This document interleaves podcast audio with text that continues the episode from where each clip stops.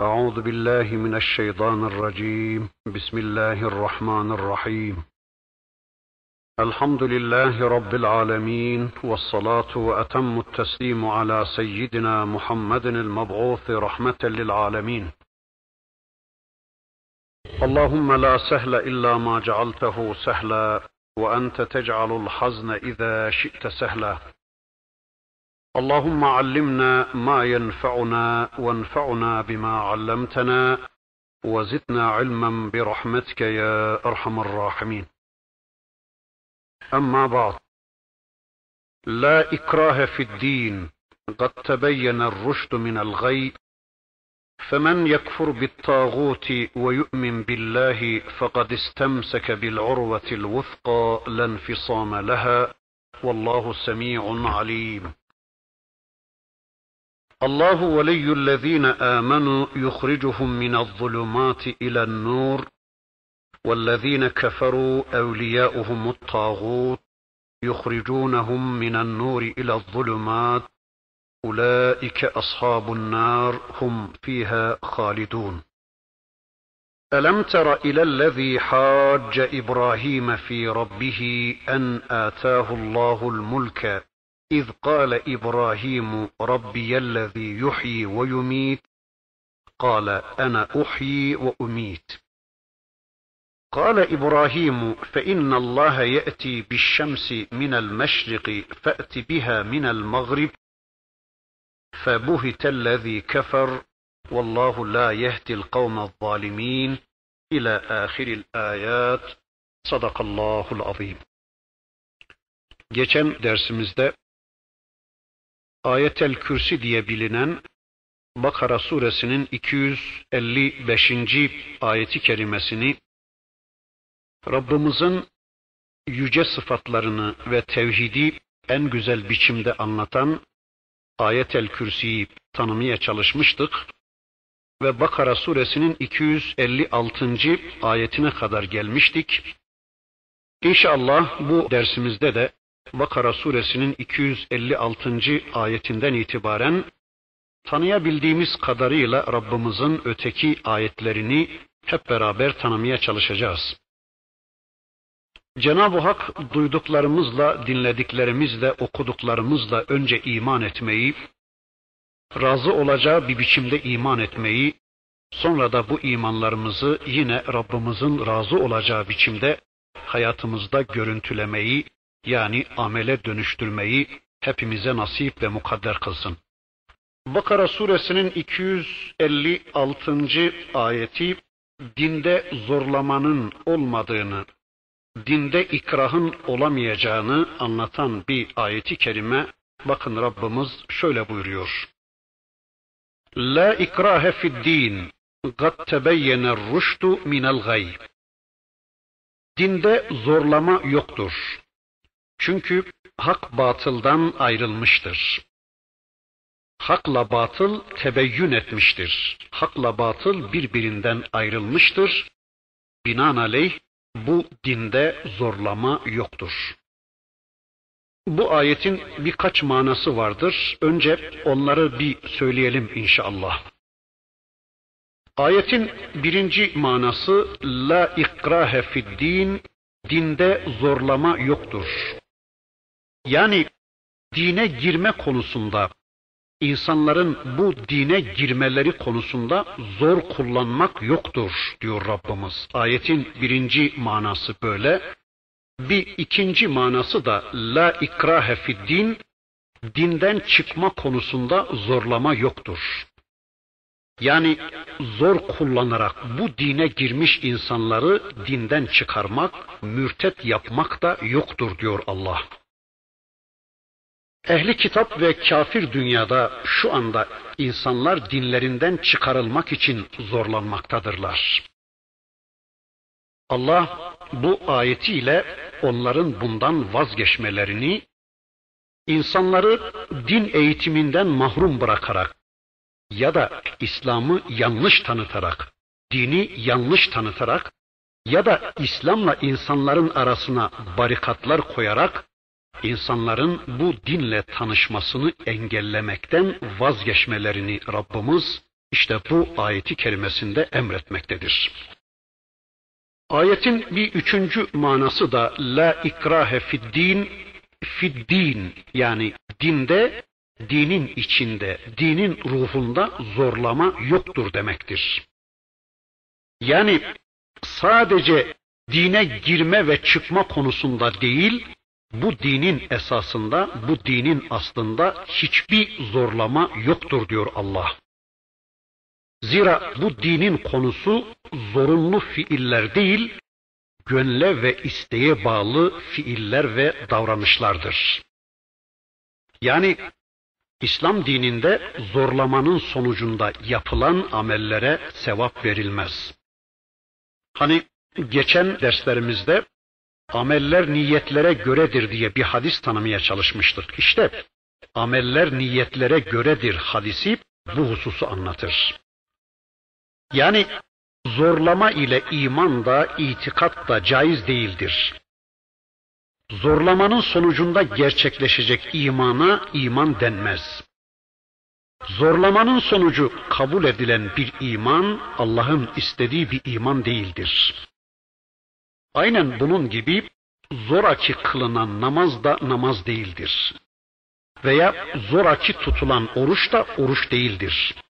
Zorlanma bir kişinin hoşlanmadığı halde, kalben inanmadığı halde bir şeyi tehditle veya zorla yapmasıdır ki bu Allah katında kabul edilmeyecektir. Halbuki bu din hoşlanılmayacak bir din değildir. Yani bu din insanlara anlatıldığı zaman herkesin gönül rahatlığıyla kabullenebileceği bir dindir. Bu konuda insanları zorlama hakkı sadece Allah'a aittir. Yani yaratıklarını, kullarını bu konuda zorlama hakkı sadece Allah'a aittir.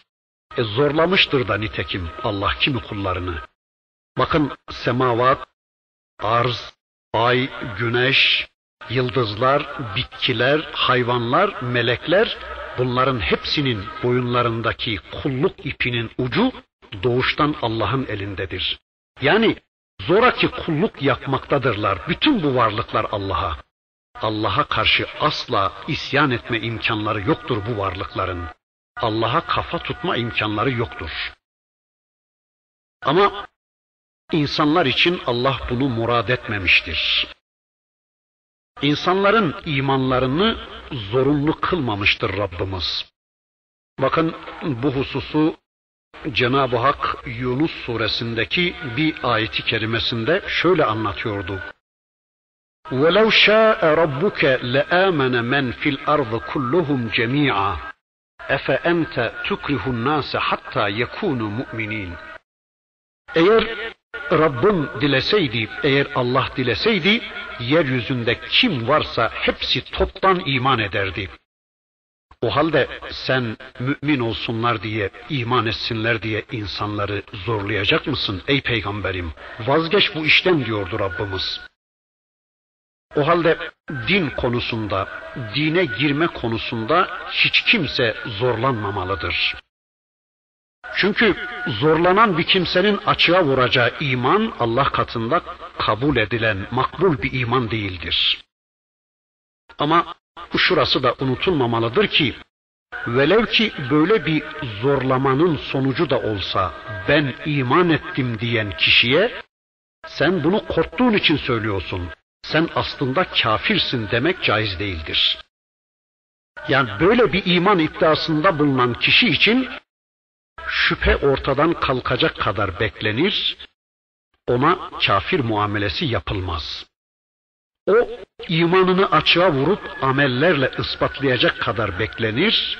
Eğer bu süre içinde amellerle imanını ispatlarsa mümin kabul edilir, değilse o kafir kabul edilecektir. İşte Rabbimiz buyuruyor ki bakın la ikrahe fid din. Dinde zorlama yoktur.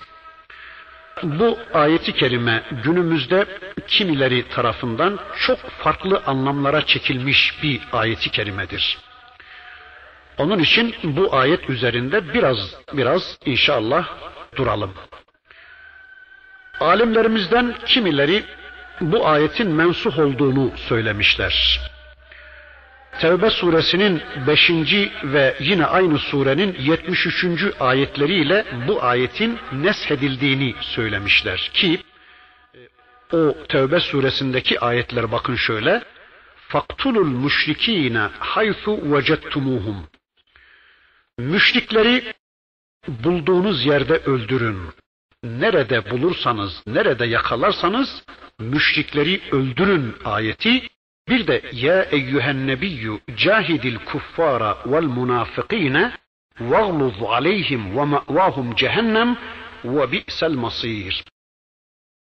Ey peygamberim kafirlere ve münafıklara karşı cihad et, onlara karşı sert davran ayetleriyle bu ayetin neshedildiğini söylemişler. Çünkü Allah'ın Resulü Arap müşriklerini İslam'a girmeye zorlamıştır. Hatta bu sebeple onlara karşı savaş açmış ve onlarla bizzat savaşmıştır.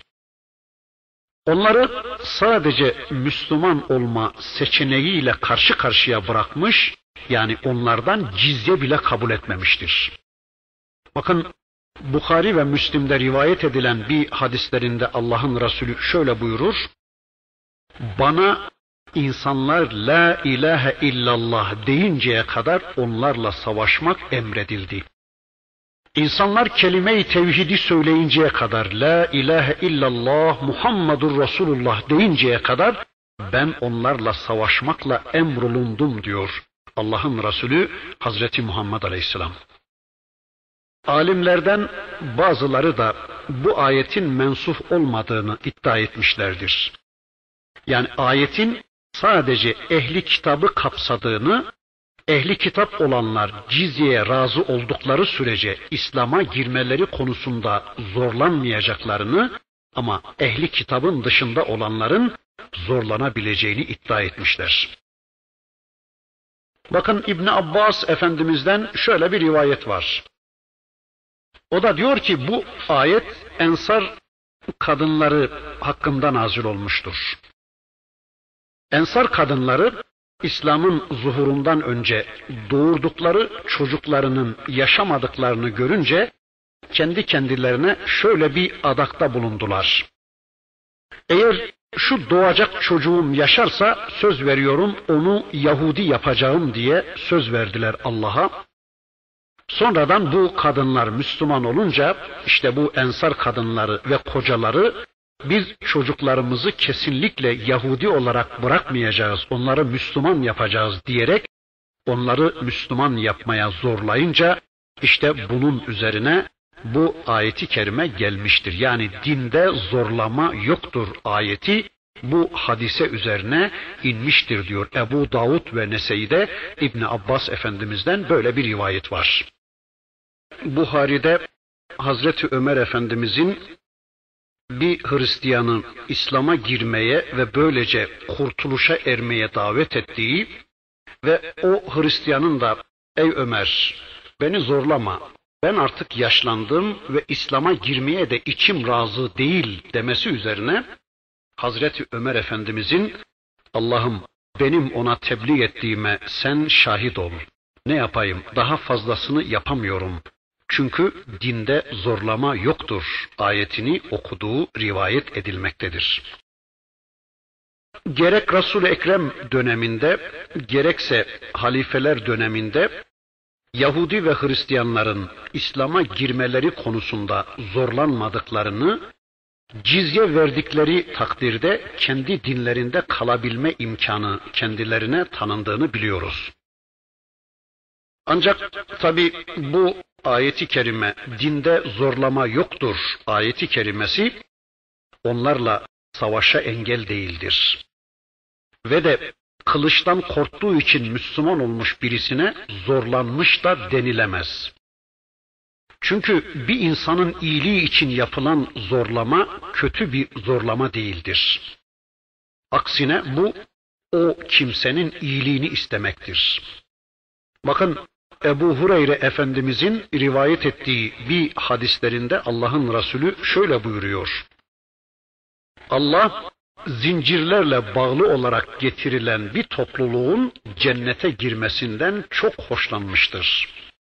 Hadisi bize Buhari rivayet ediyor. Diyor ki bakın Allah'ın Resulü zincirlere vurulmuş olarak getirilen bir topluluğun cennete girmesinden Allah çok hoşlandı. Bu zincirlere bağlı olarak gelen topluluk Müslümanlarla savaşa tutuşup Müslümanların eline zincirler içinde esir düşüp de daha sonra da İslam'la tanışarak Müslüman olan ve cennete giden insanlardır. Yani Allah bunlardan razı olduğuna göre demek ki bu şekilde onların iyiliği için kafirleri zorlamak, zorlamak sayılmayacaktır. Batı hayranı, Hristiyan hayranı bazı kimseler batıya karşı duydukları iç yenilgisinden ve kalbi komplekslerinden dolayı ya da iman zaaflarından dolayı İslam savaş dinidir sözüne karşı çıkarak efendim işte dinde zorlama yoktur. Kimse kimseyi zorlayamaz ayetini sürekli gündemde tutmaya çalışıyorlar. Kimileri de İslam savaş dinidir sözünü sürekli gündeme getirerek İslam'ı kötülemeyi yeğlerler. Aslında Bakara suresinin önceki ayetlerinde savaşın konu edildiği, cihadın konu edildiği ayetlerde bu konuda epey bir şeyler demeye çalışmıştım. Aslında İslam'ın cihadının gayesi insanların İslam'ı anlamalarına, İslam'ı tanımalarına engel olan İslam'la insanlar arasına barikatlar koyarak İslam eğitimini engelleyerek insanları fitnelere düşüren tüm zalimleri bertaraf etmek, tüm engelleri kaldırarak, tüm barikatları kaldırarak insanları hür iradeleriyle İslam'la karşı karşıya getirmektir. İşte İslam'ın savaşının esas gayesi budur. Yani İslam açık ve net bir biçimde insanlara açıklanmadıkça hiçbir kimse İslam'a zorlanamaz. Gönüller ikna edilmeden insanların bilmedikleri, tanımadıkları bir dine girmeleri kesinlikle istenemez. Hak ve batıl, dalalet ve hidayet, iman ve küfür, cennet ve cehennem, Allah ve tağut, Allah'a kulluk ve tağutlara kulluk, Allah'a kulluğun sonucu ve tağutlara kulluğun neticeleri bütün delilleriyle açıklanmadan hiç kimse İslam'a girmeye zorlanamaz.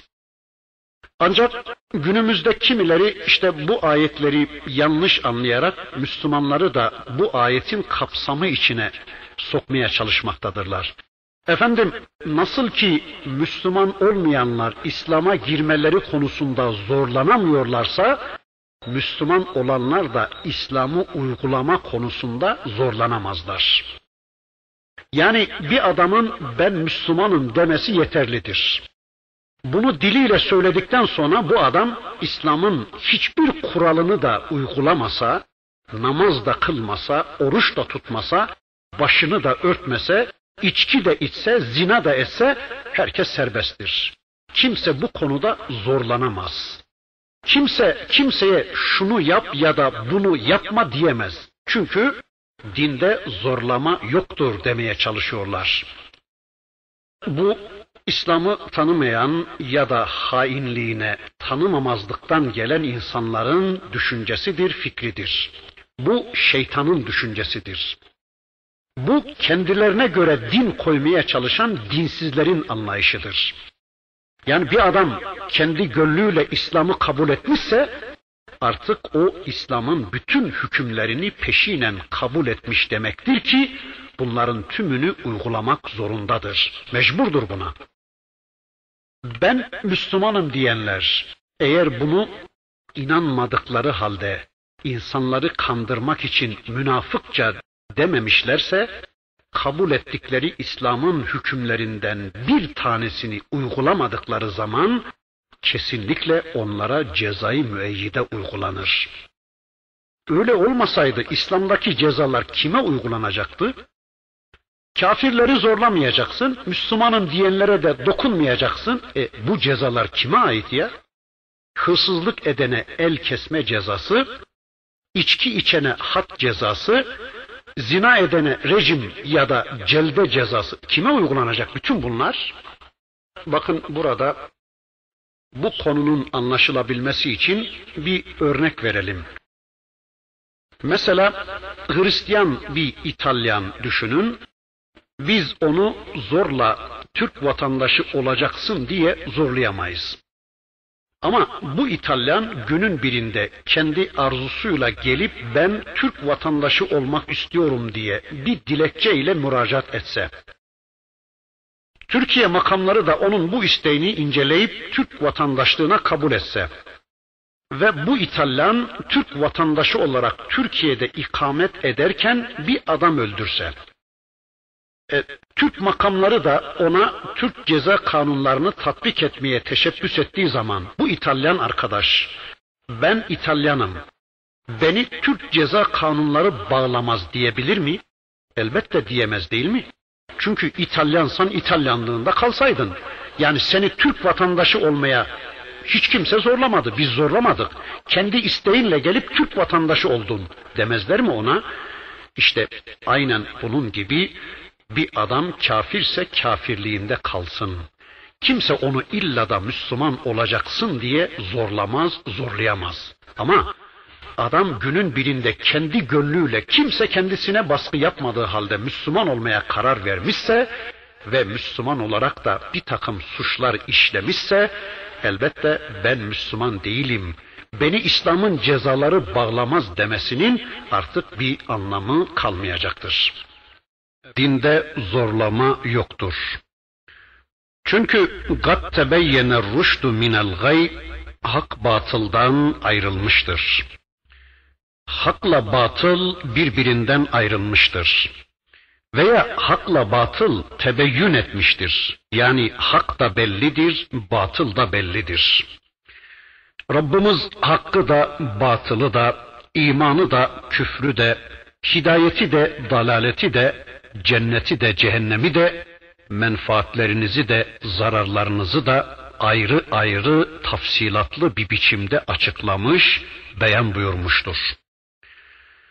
Yani bu kadar açıklamalardan sonra artık aklı başında olan, hayrını, menfaatını, zararını bilen birisi elbette bilerek gönül rahatlığı içinde İslam'ı kabul edecektir. Yani onun için onu bu konuda zorlamaya gerek kalmamıştır.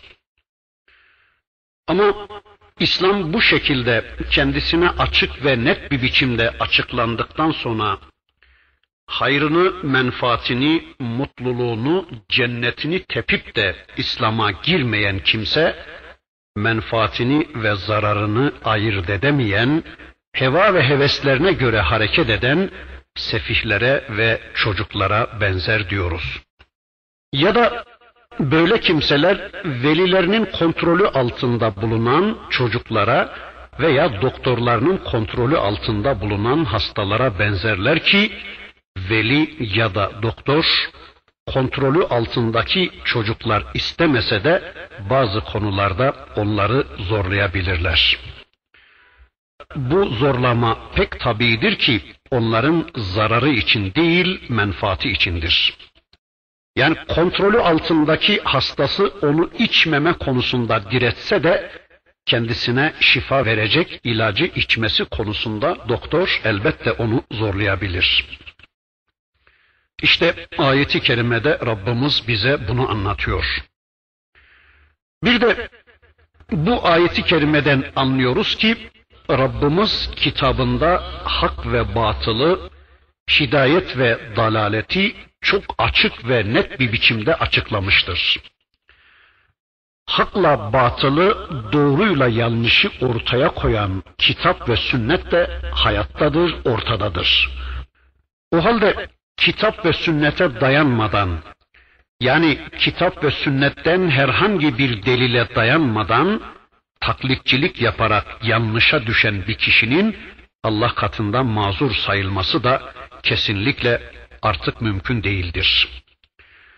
Zira bir kişinin Allah katında mazur sayılması ancak o konuda delillerin açıklanmadığı veya o kişinin bütün gücünü kullandığı halde hakka ulaşma imkanının olmadığı zamanlarda geçerlidir.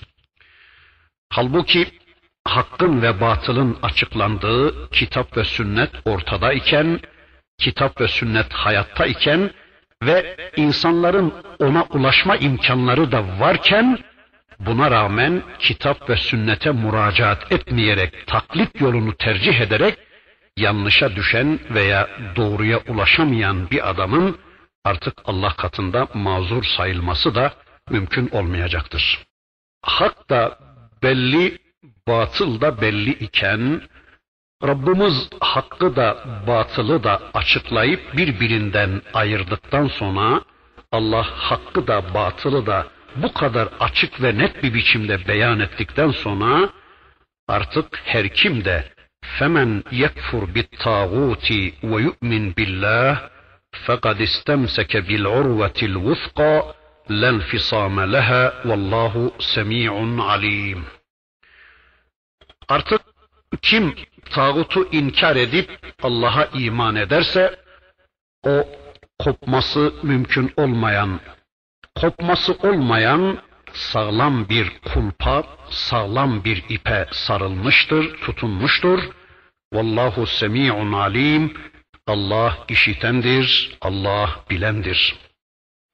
Evet, femen yekfur bit tağuti. Kim tağutu reddeder ve ilk yapılması gereken şey tağutları reddetmektir. Allah'tan başka ilah yoktur diyerek Allah'tan başka ilahlık taslayan tüm ilah taslaklarının, tüm tanrı taslaklarının, tanrıların ve tanrıçaların ilahlığını olumsuz kılarak Allah'a iman isteniyor bizden. Demek ki tevhidin ilk şartı Allah'tan başkalarını inkar etmek. Allah'tan başkalarını yok farz etmek değil, tağutları inkar etmektir. Çünkü Allah'tan başka itaat edilecek peygamber, baba, ana, koca, emir gibi mekanizmalar da vardır. Yani bunların tümünü reddetmek istenmiyor bizden de tağutları inkar etmek isteniyor. Ya da işte kimilerinin iddia ettikleri gibi masi vallahın tümünün inkarı değil, reddi değil, tağutların inkarı isteniyor bizden. Yani bizden iki şey isteniyor. Tağutları inkar etmek ve Allah'tan başkalarından ilahlık vasfını da kaldırmak. Demek ki tağutları tümüyle reddedeceğiz. Tağut olmayanların da sadece ilahlık derecelerini reddedecek ve bu ilahlık derecelerinin dışındaki derecelerini de kabul edeceğiz. Mesela ne gibi dereceler? Peygamberlik derecesi, babalık derecesi, kocalık derecesi, emirlik dereceleri gibi. Demek ki Allah'a imandan önce tağutları red. Peki Müslüman olmanın ilk şartıdır bu. Tağutu red ve Allah'a iman. Tağutlar reddedilmeden Allah'a iman edilmez. Bu ikisi birlikte olmadan Müslümanlık iddiası da boştur. Yani hem tağutları kabul hem de Allah'a iman mümkün değildir. Bir adamın Müslüman olabilmesi için önce tağutları reddetmesi gerekmektedir. Ancak burada şunu da söyleyelim. Tağutun reddedilebilmesi için elbette onun ne olduğunun bilinmesi gerekmektedir. Çünkü tağutun ne olduğunu bilmeyen kişi pek tabidir ki onu reddedemeyecektir. Bilmediği bir şey reddetmek, reddetmesi gereken bir şey reddetmemek ya da reddetmemesi gereken bir şeyi reddetmek Allah'ın istediği, Allah'ın razı olduğu bir red değildir. Öyleyse kişi reddettiği şeyin ne olduğunu bilmek zorundadır. Tağut, taga, tuğyan, haddi aşmak, sınırı çiğnemek demektir. Öyleyse haddi aşan, sınırı çiğneyen her şey tağuttur.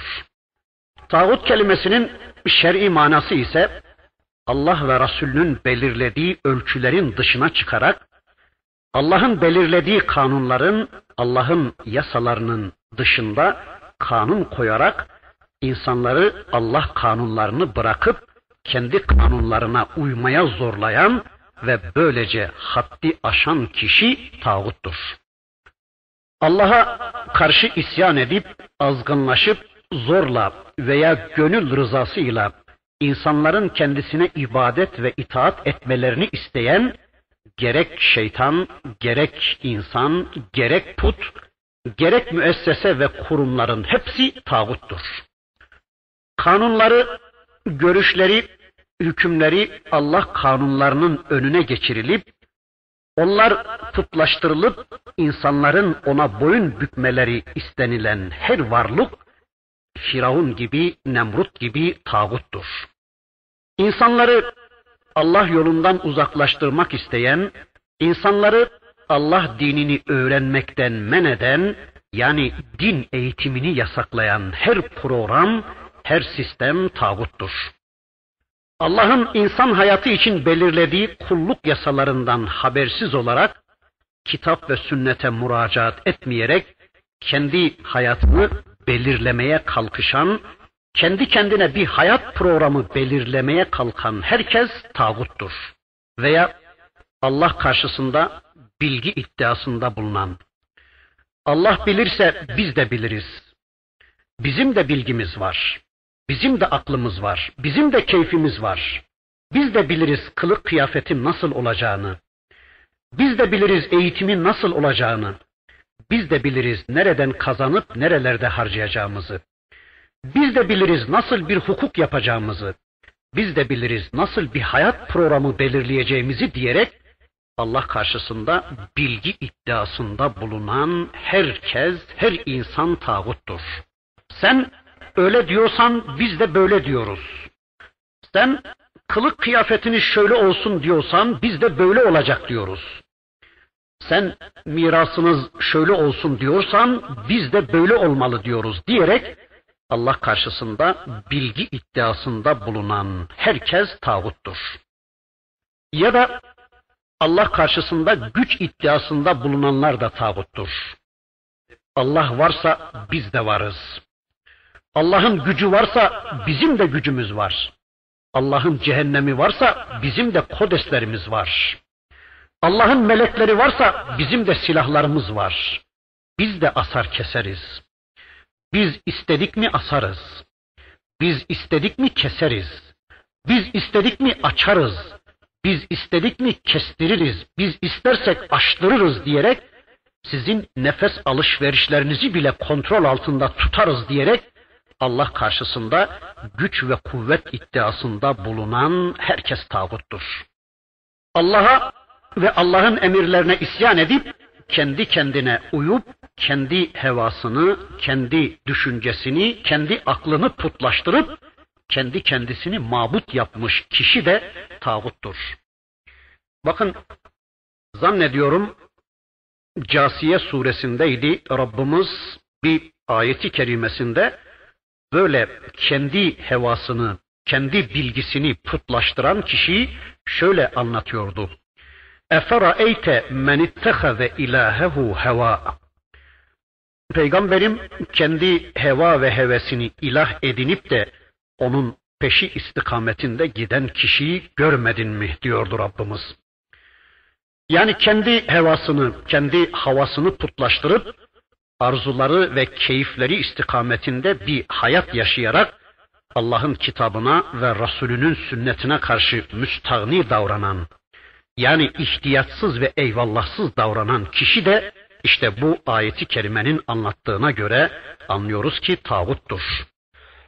Parasına, malına, makamına, çevresine, kredisine güvenerek kendi kendine yeteceğini zanneden, ben bana yeterim, benim malım var, benim mülküm var, benim makamım, koltuğum var, benim çevrem, benim kredim var, Benim hiç kimseye ve hiçbir şeye ihtiyacım yoktur.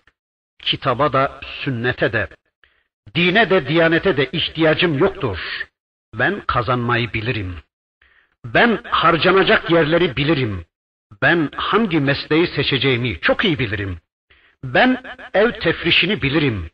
Ben çocuklarımı nasıl eğiteceğimi pekala bilirim. Ben hayatımı nasıl yaşayacağımı bilirim. Benim ne kitaba ne sünnete ihtiyacım yoktur. Benim ne Allah'a ne de peygambere ihtiyacım yoktur. Benim başka hiçbir şeye ihtiyacım yoktur diyerek kendisini putlaştıran insan da işte bu ayeti kerimenin ifadesine göre anlıyoruz ki tağuttur. Yine Naziat suresinin 37 ve 40. ayetleri arasında da ifade edildiğine göre dünyayı ahirete tercih eden, hayat programını dünya hayatı adına yapmaya çalışan, yani programını dünyada bitecek biçimde ayarlayan, hayat programında ahiretin kokusu bile olmayan kişi tağuttur diye anlatılır. Yine aynı ayetlerin ifadesiyle hayatında Allah'ı değil de toplumu düşünen, Allah karşısında kötü bir konuma düşmekten korkmazken, çekinmezken, toplum karşısında, el alem karşısında, adetler karşısında, töreler karşısında, ağa patron karşısında, konu komşu karşısında kötü bir konuma düşmekten korkan ve utanan kişi de tağuttur diye anlatılır. Tağut deyince onu hep dışımızda aramayalım. Bakın bazen biziz değil mi tağut? Bakın Kalem suresinde Müslüman oldukları halde kendilerini hayata etkin zannederek yapacakları bir iş konusunda inşallah demeyen, yani böylece hayatlarında Allah'ı diskalifiye edenlerin, yapacakları işe kendilerini etkin ve yetkin zannedenlerin de tağut olduklarını anlatıyordu Rabbimiz. Kalem suresinde bakın ayeti kerime şöyleydi. Kalu ya veylena inna kunna tağin. Dediler ki eyvah meğer biz tağutluk etmişiz. Eyvah bize yazıklar olsun bize ki biz tağutluk etmişiz. Yani biz yapacağımız işler konusunda Allah'ı ekarte etmişiz. Allah'ı diskalifiye etmişiz. Biz hayat programımızı Allah'a sormadan, Allah'ın kitabına, peygamberin sünnetine danışmadan kendimiz çizmeye kalkışmışız. Yani biz hayata kendimizin etkin olduğunu sanmışız. Ne yapacağımızı, nasıl yapacağımızı kendimiz belirlemeye kalkmışız. Hayatın programını kendimiz belirlemeye kalkmışız ve böylece tağutluk yapmışız diyorlar. Vallahi gerçekten bizler adına çok korkunç bir ayeti kerime. Yani kendi kendimize bir düşünelim şimdi. Ya biz neyiz? Yani biz ne durumdayız bu konuda? Yani bizim hayat programımızı kim belirliyor? Çocuğumuzun mektebine ilişkin, çocuklarımızın eğitimine ilişkin, kendi eğitimlerimize ilişkin programı kim belirliyor? Bir düşünün Allah aşkına. Malımıza ilişkin, mesleğimize ilişkin, dükkanımıza ilişkin, gündüzümüz gecemize ilişkin, kılık kıyafetimize ilişkin, ekonomimize, hukukumuza ilişkin programları kim belirliyor şimdi? Allah mı belirliyor yoksa başkaları mı? Ya da kendimiz mi belirliyoruz? Yani hayatımızın kaçta kaçına Allah karışıyor, kaçta kaçına zerdüşt karışıyor.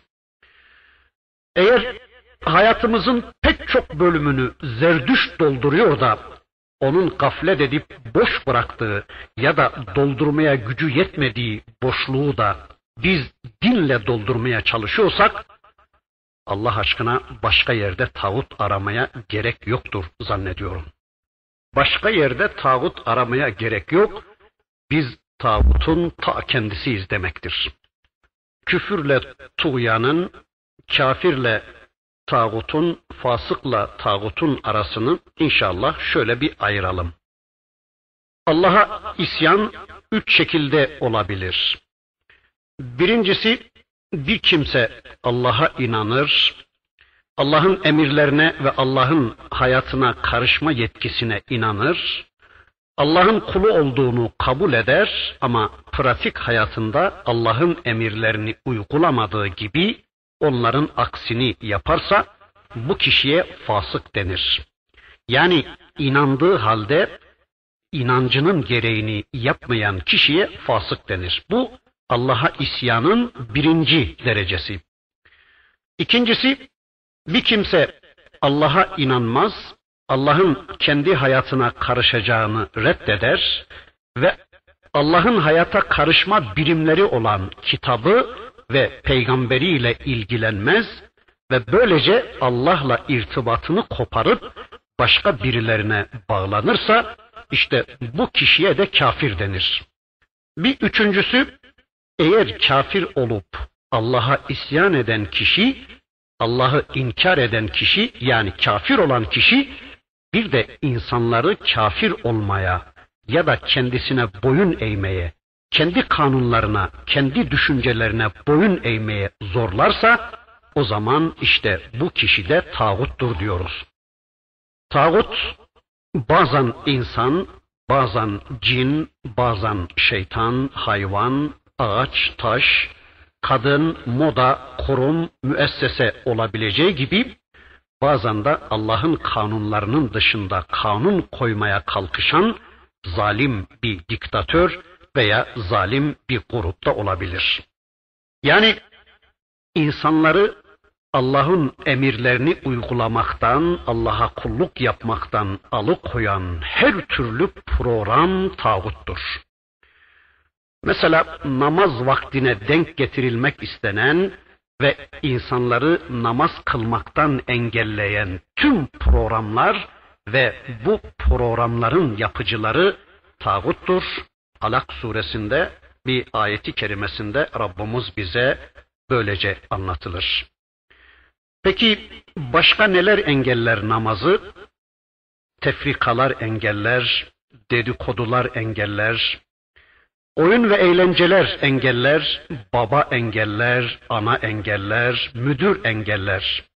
Çocuklarınıza namaz eğitimi vermeyerek onların namaz kılmalarını engelleyen, çocuklarını sabah namazına kaldırmayan tüm babalar ve analar bu manada tağutturlar unutmayalım. Ya da Firavun'un yaptığı gibi dini tekeline alarak insanların onunla tanışmasına imkan vermeyen, din eğitimini yasaklayan, din eğitimini kısıtlayan tüm zalim idareciler de tağuttur. Hani Firavun iman etmek isteyen sihirbazlara karşı öyle demişti değil mi? Araf suresinde anlatıyordu Rabbimiz. Bakın şöyle diyordu Firavun. Gale Firavunu amentum bihi qable en azene lekum. Ben size izin vermeden ona iman ettiniz ha? Benden müsaade almadan Musa'ya ve Rabbına inandınız ha? Demiş ve onlara işkence mekanizmalarını çalıştırıvermişti. İşte tağut budur. O izin verecekti hain. Şu ayetler okunsun, şunlar okunmasın. Şunlar şunlar gündeme getirilebilir ama şunları şunları gündeme getirmek yasaktır. Şu kadar anlatılsın, filanlar anlatsın ama falanlar anlatamaz diyerek dine müdahale etmeye kalkışan herkes tağuttur. Bakın Firavun benden izin almadan iman ettiniz ha? Halbuki sizi ben çağırmıştım. Sizi ben görevlendirmiştim.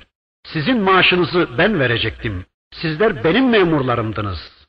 Sizi ben tayin etmiştim. Sizler benim adamlarımdınız. Beni savunmalıydınız. Benim sözümden dışarı çıkmamalıydınız. Şimdi sizler benim memurlarım olduğunuz halde bana danışmadan iman ettiniz ha. Bana danışmadan benim mescitlerimde bunları konuştunuz ha. Bana danışmadan hutbe okudunuz ha. Benden izin almadan Müslüman oldunuz ha. Bana danışmadan başlarınızı örttünüz ha.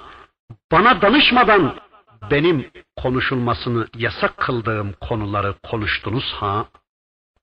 İşte ağızlara kelepçe vurarak Allah'ın kullarının inandıkları dinin kurallarını açık açık anlatmaya, konuşmaya ve uygulamalarına izin vermemeye çalışan, imanlarını vicdanlarına hapsederek pratiğe dökmelerini yasaklayan tüm zalim idareciler de bu ayeti kerimenin bize anlattığına göre tağuttur diyoruz. İşte bu ayeti kerimede Allah diyor ki kim ki içindeki ve dışındaki tüm tuğyanları, tüm tağutları reddeder ve Allah'a inanırsa bil urvetil vusqa len fisame leha vallahu semi'un alim. Artık o kişi kopması olmayan sağlam bir kulpa tutunmuştur. Sağlam bir ipe tutunmuştur. Vallahu semi'un alim. Allah işitici ve bilicidir.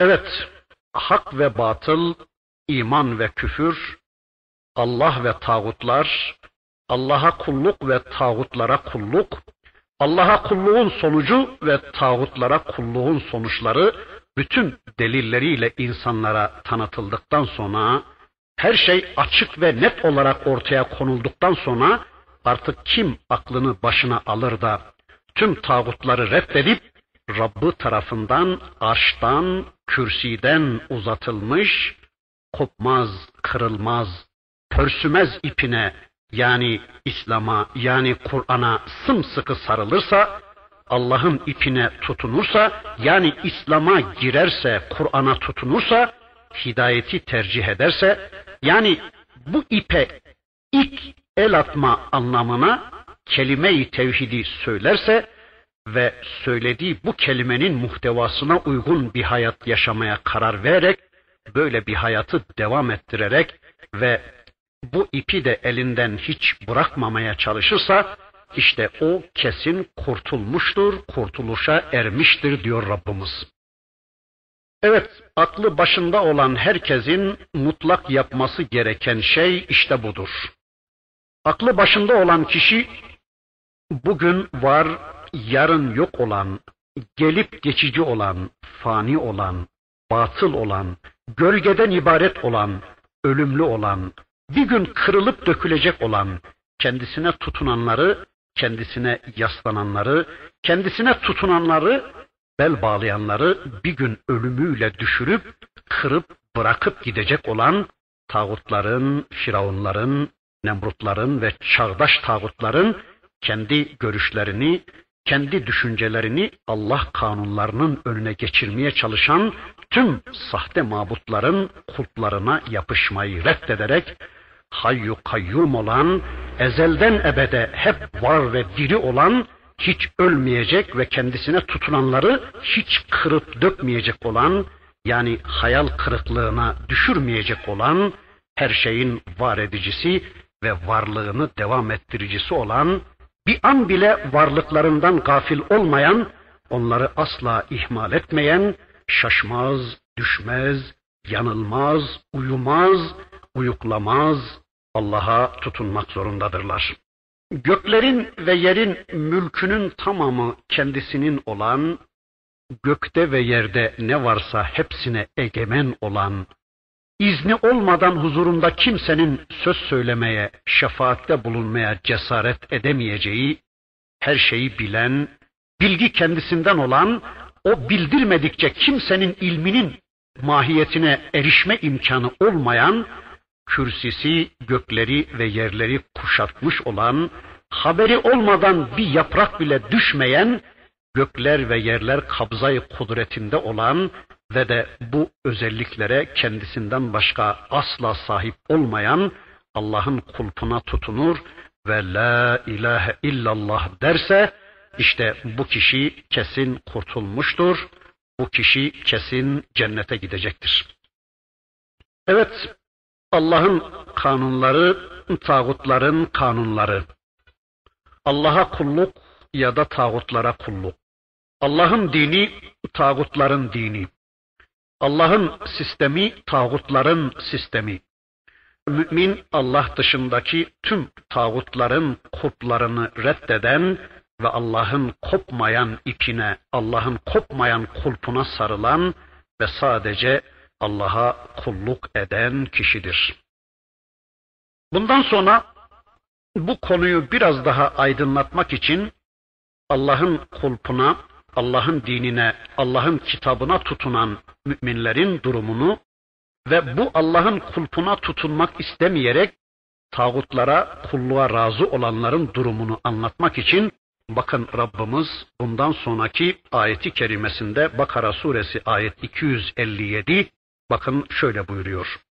Allahu veliyyullezine amenu yukhricuhum minez zulumati ilen nur vellezine keferu evliyauhumut tağut yukhrijunhum minen nuri ilez zulumat ulaike ashabun nar hum fiha halidun.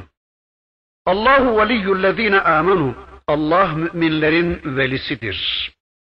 Onları küfür karanlığından imanın aydınlığına çıkarır. وَالَّذ۪ينَ كَفَرُوا اَوْلِيَاؤُهُمُ الطَّاغُوتُ يُخْرِجُونَهُمْ مِنَ النُّورِ اِلَى الظُّلُمَاتِ Kafirlerin velileri ise tağutlardır. Tağutlar da onları aydınlıktan karanlığa çıkarır, karanlıklara çıkarır. Ulaike ashabun nar hum fiha halidun. İşte onlar ateşin ashabıdır, ateşin sohbetçisidirler ve hum fiha halidun orada ebediyen kalıcıdırlar. Evet, Allah müminlerin velisidir. Veli kimileri bu kelimeye farklı anlamlar yüklemişlerse de veli velayet hakkına sahip olan varlık demektir. Önceki derslerimizde de epey bir şeyler demeye çalıştık. Yani bir varlık adına ona danışmadan tek taraflı karar verme makamında olan varlığa veli denir. Mesela ben çocuğumun velisiyim. Onun adına ona danışmadan karar verme makamındayım. Yani onun velisi olarak istediğim şeyleri ona emreder, istediğim konuları onun için yasak kılarım. Mesela istediğim okulda okutur, istediğim kişilerle arkadaşlık kurmasını sağlar, istediğim kişilerle ilişkisini yasaklarım. Çünkü ben çocuğumun velisiyim. E Allah da bizim velimizdir. Yani bize sormadan, bize danışmadan, bizim adımıza tek taraflı karar alma makamındadır Allah. İstediğini emreder bize ve istediklerini de yasaklar. Öyle değil miyim? Mesela namazı emrederken bize danıştı mı Allah? Veya zinayı yasaklarken ey kullarım ben bunu yasak kılacağım. Ne dersiniz? Nasıl düşünürsünüz? Bir düşünüp taşının fikriniz nedir bu konuda diye sordu mu Allah bize? Hayır. Allah bizim velimizdir, velayetimiz elinde olandır ve bizim adımıza aldığı kararlar konusunda velayeti altında olan bizlere Rabbimiz asla danışmaz varlık demektir, kişi demektir. Valinin anlamı budur. Ve kafirlerin Müslümanlar üzerine velayet hakkı yoktur ayeti kerimesi de işte bunu anlatır. Yani vilayette vali olarak Müslümanlara sormadan onlar adına karar verme makamına kafirler oturtulmamalıdır buyuruyor Rabbimiz. Yine bakın Ali İmran suresinde Rabbimiz buyurur ki la yettehizil mu'minunel kafirine evliya min dunil mu'minin. Yani müminler müminleri bırakıp da kafirleri veli edinmesinler. Yani müminler müminleri bırakıp da kafirleri velayet makamına yani kendileri adına karar verme makamına oturtmasınlar. Yani kafirler karar verip Kafirler kanun yapıp Müslümanlar da kendilerinden olmayan bu kafirlerin yaptıkları kanunları uygulamaya kalkmasınlar. Ayetin sonunda da eğer müminler bunu yaparlarsa onların Allah katında en ufak bir değerleri kalmamış, Allah'ın yardımını da kaybetmişlerdir buyurulmaktadır. Evet, işte veli vali budur. Çünkü vali karar verecek ve Müslümanlar da kendi atlarına bu valinin verdiği kararı uygulayacaktır. Öyleyse müminlere veli olacak, vali olacak, idareci olacak insanların mutlaka müminlerden olması emrediliyor. Bu manaları unutturmak için mi Yani müminlerin başına kafirlerin de idareci olmasını sağlamak ve böylece müminleri köleleştirmek için mi bilmiyorum. İnsanlar bu veli kelimesini çok çarpıtmışlar. Yani veli deyince bugün insanlar hiç de bunu düşünmüyorlar. Veli işte gökte alan, yerde yiyen, kaybı bilen, eteğine yapışılan, cennet olurlayan, cehennem sınırlayan, e, belirleyen birileri anlaşılıyor şimdi. Hep böyle anlattılar çünkü. Bilmiyorum bu anlamı şeytana nasıl yükleyecek bu insanlar. Bunu merak ediyorum. Yani eğer veli deyince bunlar anlaşılacaksa Allah bakın bir ayeti kerimesinde şeytanın veli olduğunu anlatıyor. Bakın diyor ki Rabbimiz inna cealne şeyatine evliye lillezine la yu'minun. Muhakkak ki şeytanı inanmayanların velisi kıldık diyor Rabbimiz. Yine aynı surede e, Araf suresinde innehu muttakadu şeyatine evliya min dunillah ve yahsebune ennehum muhtedun. Onlar Allah'ı bırakıp da şeytanı kendilerine veli edindiler buyurulmakta ve şeytanın veli olduğu anlatılmaktadır. Eğer veli kelimesini az önceki manada anlayacak olursak e, o zaman şeytana nasıl veli diyeceğiz bunu merak ediyorum. Ama Allah'ın anlattığı son derece açıktır ki şeytan kafirlerin velisidir. Yani şeytan onların hayatında onlara danışmadan karar alma makamındadır. Ya da onlar şeytanı kendi hayatlarında kendileri adına karar verme makamına oturtmuşlar. Yani şeytan karar vermiş, onlar uygulamışlar. Yine bakın bu ayeti kerimenin devamında da tağutların kafirlerin velisi olduğu anlatılıyor. Eğer veli kelimesine az evvelki anlam yüklenecek olursa e acaba tağutlara nasıl veli diyeceğiz? Allah tağutlar için veli diyor. Yani bu tağutların gaybı bilen, gökte uçan, denizde yürüyen Allah'ın ermiş kulları olduklarını nasıl söyleyebileceğiz? Vaktimiz yine doldu. İnşallah burada kalalım. Gelecek dersimizde yine bir şeyler söyledikten sonra Rabbimizin öteki ayetlerini hep birlikte tanımaya geçmek üzere. Velhamdülillahi